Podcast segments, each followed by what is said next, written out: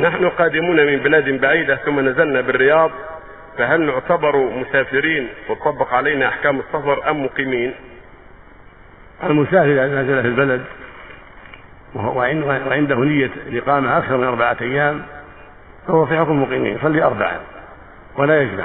إذا كانت نيته الإقامة أكثر من أربعة أيام بلياليها هذا هو جمهور أهل العلم. أما إذا نزل وإنما أراد يوم أو يومين أو ثلاث فهو مسافر. أو ما عنده يقين ما يدري متى يسافر هل يسافر غدا أو بعد غد يطلب حاجة لا يدري متى يحصلها أو خصما لا يطلبه أو ما أشبه من الحاجات التي لا يعلم متى تنتهي. هذا حكم حكم المسافرين.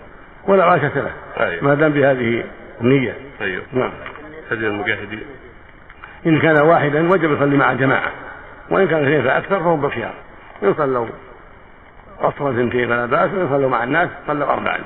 أما إن كان واحدا فالواحد يصلي مع الناس. لا يدع الجماعة. نكتفي بهذا ولا لعله وفق الله الجميع ثبت الجميع على الهدى.